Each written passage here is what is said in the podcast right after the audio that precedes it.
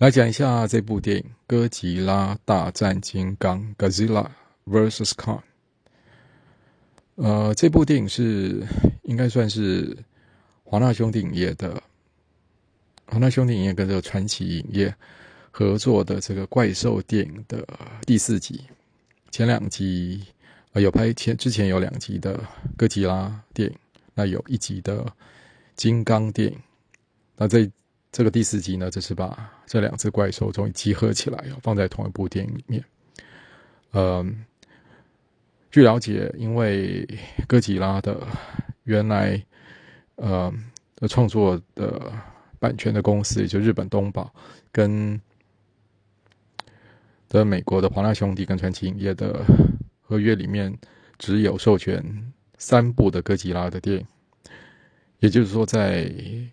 呃，这部哥吉拉对金刚之后，那哥吉拉出现在这个怪兽系列电影的美版的怪兽系列电影，大概就到这里就正式的告一个段落。那身为这个系列的第四集，也是哥吉拉呃呃算是告别这个系列的最后一集，我觉得这个收场算是相当的完美。呃，不同于前面三集的，呃，比较像呃前面三集在引导这个怪兽出场哦，那其实里面会有一些比较多的怪人类的描述哦，那比较试图展现一些所谓的亲情啦、友情的这些东西。那呃，虽然说身为怪兽电影，但实际上不管哥吉拉也好，金刚也好。在里面没有办法做到尽情的发挥他们身为怪兽的特性。这个系列的第四集呢，则完全让哥吉拉跟金刚成为呃这部片子非常清楚的两个主角。那喜欢这两个怪兽的影迷看了一定会很过瘾，因为在这一集，在这个第四集哥吉拉对金刚里面，两位怪兽，两只怪兽都是在一开始就出场，或在一开始就出场，并且。呃，在荧幕上啊，在大荧幕上互相的打斗，一直到这个电影的最后一个画面为止啊。那从这集的打斗非常的精彩，呃，我觉得呃，美国人好莱坞已经把这个电影特效做的太好了，所以我相信是两只怪兽的粉丝哦。如果说你看了前三集，这一集千万不要错过。我认为这一集就是这两只怪兽。呃，经过三集之后，整个集大成的一部电影。那我想，呃，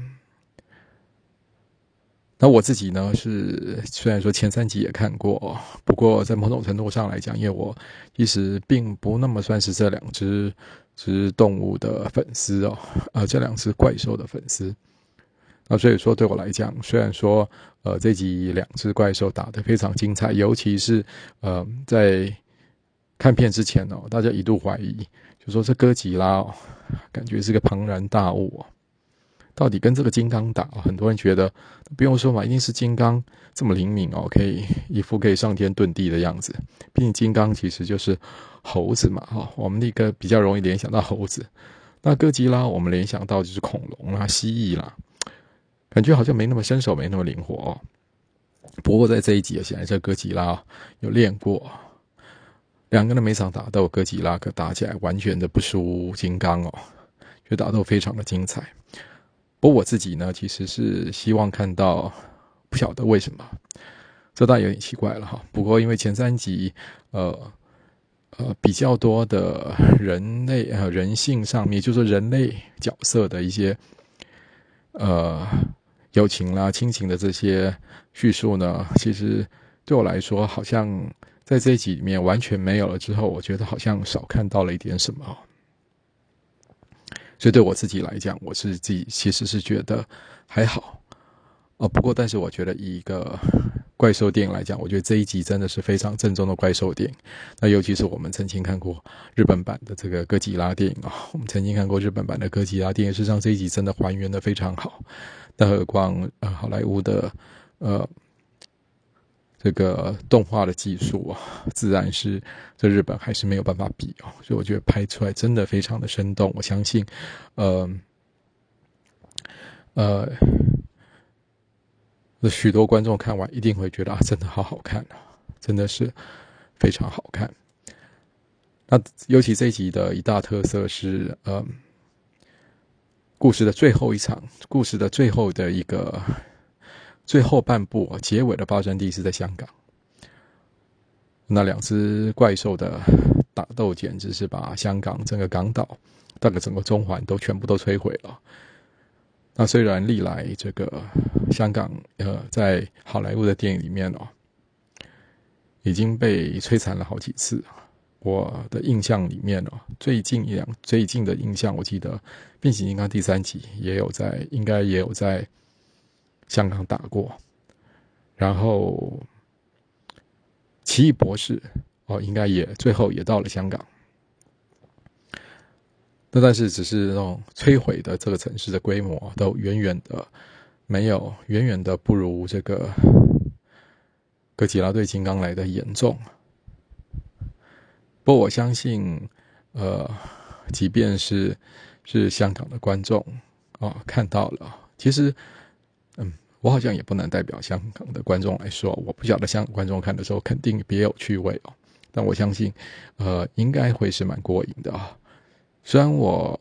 看完这部电影，我心里一直在想，后面影片结尾应该至少有二十二十到三十分钟的戏，全部是集中在香港。但是我怀疑，剧组实际上应该根本没有在香港，至少这些角色。演员应该从来没有踏上过香港取景，可能之后幕后的工作人员去取景是肯定有的，但是目前的这些演员应该实际上都没有人踏足过香港。但无论如何，这与呃这部电影在大荧幕上面呈现出香港的美丽是，我想一点都不影响啊。尤其我在想，呃，香港身为一个呃这个世界上。呃，这个夜景，同时也是海景哦，最美丽的城市啊，当然是非最最适合这个哥吉拉游上岸的地方。所以我觉得这一部电影将这个大结局哦摆在香港，是一点都一点都都不令呃一点都不奇怪，是非常适合。我相信香港观众看完应该都会觉得好好看哦，好好台，哦。那无论如何，呃，我觉得真没想到啊，呃，嗯，真没想到，呃，我们在这个怪兽电影里面呢，也可以看到香港呃这么美丽的一面哦。那说到这里的话，我觉得我就忍不住的自己想到了，真的是好久都没有去香港了。因为我自己其实也是一个，呃，自从一开始出国以来啊，就非常喜欢去香港。那我自己人生的第一次出国也是到，也是到香港。呃，然后之后就去了好几次。那当然，现在看起来这个因为疫情的关系，但哪也去不了。不回想起来。呃，这部电影真的是让我有想到哇，香港就是如此的美丽啊！而且第一次去香港，应该是在一九九七年的暑假，那时候有启德机场，哦，只是那时候非常年纪很轻，其实并没有意识到启德机场即将要在，应该是隔年就关闭。所以也完全没有意识到，呃，你那是我第一次去香港，但是也就是最后一次踏上启德机场，所以坦白说，没有什么印象。那事后回想起来，我对启德印象，对启德机场的印象，竟然是觉得它，印象竟然觉得好像跟我小时候的去的，小时候我我们在台湾哦，那。在台北市的那种公路总局哦，那样子一个地方很相似，是一个非常繁忙、很拥挤的地方。我大概就是这样的印象。然后我对这么多年以来对香港的，但虽然是如此这么简这么小的一个印象，却是非常的深刻，大概就是几秒钟的印象。那我对香港的印象还有什么呢？我对香港的印象还有，嗯，黄大仙庙，去了香港非常多次，跟朋友去旅游也好，因为工作的关系去也好，我每次去无论如何都要都想要去黄大仙庙。我个人其实对黄大仙并没有什么特别的，呃，我并没有特别是想要去，呃，特别信黄大仙哦。毕竟我们台湾人老是对说对黄大仙并不熟，但是我很喜欢去黄大仙庙，因为我觉得我，但我不晓得香港人是怎么想的哦。可是对我来说，我一直觉得，呃，黄大仙庙就好像类似香港的一个心脏的所在。香火非常鼎盛，去那边我就觉得感到生气盎然。我觉得所有香港人的活力，所有香港人的生气在那边都可以感受得到。所以每一次只要到香港，哪怕是是一个早上到，晚上就回台北的这样一个过程，中间都还是要挤出一个时间到黄大仙去拜一拜。这是我记得的香港，然后我也记得我我人生第一次看到大熊猫，也是在香港海洋公园。我记得那天去的时候，应该是九七之后嘛。那去了那天去海洋公园，其实没什么人。大熊猫馆里面大概没几个客人，啊，没几个游客。那我就远远的看到两只大熊猫在里面。大概就是这样，因为我其实也不是也不是什么也不是什么熊猫的粉丝。现在回想起来，印象就有远远看到两个两只熊猫，然后还有就是馆里面，我就是有一种你知道动物园有的那种味道，大概就是如此。那大概也是我这一生到目前为止唯一看到熊猫，因为其实台北市立动物园也有也有熊猫，但是我从来也没特别去看过。那这就是我回想起来对香港的印象哦。还有，还有就是，我记得我也在香港的半岛酒店，在半岛酒店的大堂喝下午茶的时候，啊，隔壁桌，真就是隔壁桌，转头过去就看到隔壁桌四个人，非常好认，有是吴君如跟陈可辛夫妇，然后还有张国荣跟他的伴侣唐先生。非常有趣，曾经在香港的半岛酒店看过这个画面，然后当然也在香港住过文化东方酒店，然后在住了大概没多久之后，就听说张国荣从文化酒东方酒店上面跳了下来，这些就是我对香港回回忆都很清楚。那这中间去了来来去去很多次，当然值得说的，但事情当然有很多了。我来说说我对香港最后的印象啊，最后一次去应该是在二零一六年，也是因公而去，大概应该是两天的两天的行程。那天行程我特别去了一个地方，就是在香港中环的 N.F。Abercrombie and Fitch 的旗舰店，二零一六年的去的时候，其实去之前就知道这家店大概已经要收了。那是从这边可以插出去讲的是，那我其实去那边呢，不只是呃对那个店面有兴趣，因为台湾其实没有 F 的店。那另外一方面来讲，F 这个牌子对我。其实也有一些特别的回忆哦，因为我记得我第一次去洛杉矶是在二零零一年的夏天，那时候去到洛杉矶的时候，朋友带我四处逛，然后就逛到一个服装店，然后就我觉得这服装店看起来好特别，而且进去就很想整个服装的陈设。然后整个布置就让你会非常想买。我告诉我朋友说啊，这店好妙，而且里面的气氛，我说就会让你很想在这边买。他就告诉我说啊，这家店现在在东岸很流行，但是还没有，呃，还慢慢的会往西岸去。那其实当时并没有特别注意是什么品牌，坦白说，是到好多年之后，发觉这个牌子原来已经世界性的红起来之后，我才注意到啊，原来当时去的那家店就叫做就是 NF，因为我在那家店那次去洛杉矶，在那家店买了一件外套，一直到现在都有都还有在穿呢，所以很容易看就知道。那在那之后，我就没有再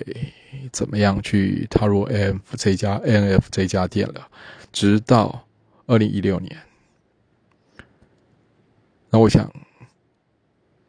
我想说，这个事实真的变化非常大。大约十五年前，我第一次走进这家店的时候，它还是一个美国的一个地区性的一个品牌，正要窜红。没想到十五年后，二零一六年。我来到香港，见证的是这个牌子已经成为一个世界性的品牌，并且已经开始在走下坡。同时，那家店对我来说，除除了到那个地方，其实，呃，那家店对我来说，除了是 F 的店之外呢，其实在之前，应该是我上一次走进那个店面的时候，它还是。呃，应该是香港名牌，我觉得是上海滩。其实我每次到香港都会到那家店逛逛，因为你都会去中环嘛，那我就一定会到那家店，到上海店里面去走一走。总是很想在上海店摊里面买一件衣服，但这么多年来去了这么多次，也从来是什么都没买过。所以进去里面呢，其实。装潢自然是改变了，可是还是有一种熟悉的感觉。我记得我那天去走入这家店的时候，三层楼其实里面只有我一个客人，啊，远远的当然可以看到结账的柜台有两个香港的呃两个员工。那我就自己逛一逛，逛一逛，也没有什么特别买或不买。那当然也没有人特别来招呼。他们说，因为我们心里已经知道这家店是快要结束了，所以对里面的景象也不会觉得奇怪，因为你几乎可以看到，它就是一个没怎么收拾一个的状况，被试穿过的衣服就很随性的就摆在架上，哦，大概店员也懒得去折了，哦，那当然，我觉得这个方面我们也不会特别去苛责店这个店员呐。我在想，公司突然之间要宣布结束，他们可能都很错愕。但无论如何，哎，我看一看了，因为我自己其实对这个牌子本来就是蛮有好感的。他就挑了两件衬衫，一个同款的衬衫，一的格子衬衫，一件是蓝色，一件红色的，然后拿去柜台结账。那因为我自己，呃，是完全听得懂广东话的。就说去结账，其实一路上我也不需要开口说什么话，那就很简单嘛。这结账动作就是把两个，呃，把两把两件衣服交给店员，那他们，呃，应该是条码刷一下，他就告诉我多少钱，那我就是递上现金，递上信用卡，由他们来刷卡。这过程中我其实不用怎么开口，他们其实也不需要怎么开口。不过，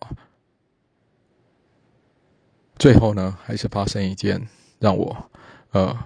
当场感到很惊讶的事情，就是呢，他们在结完账之后，把两部、把两个衣服呢，就从柜台上，呃，把两件衣服呢，就直接从柜台上拎起来，你知道，就好像从地板上捡起一块抹布一样那样子的，就直接。一把抓起，然后就塞进了纸袋里面，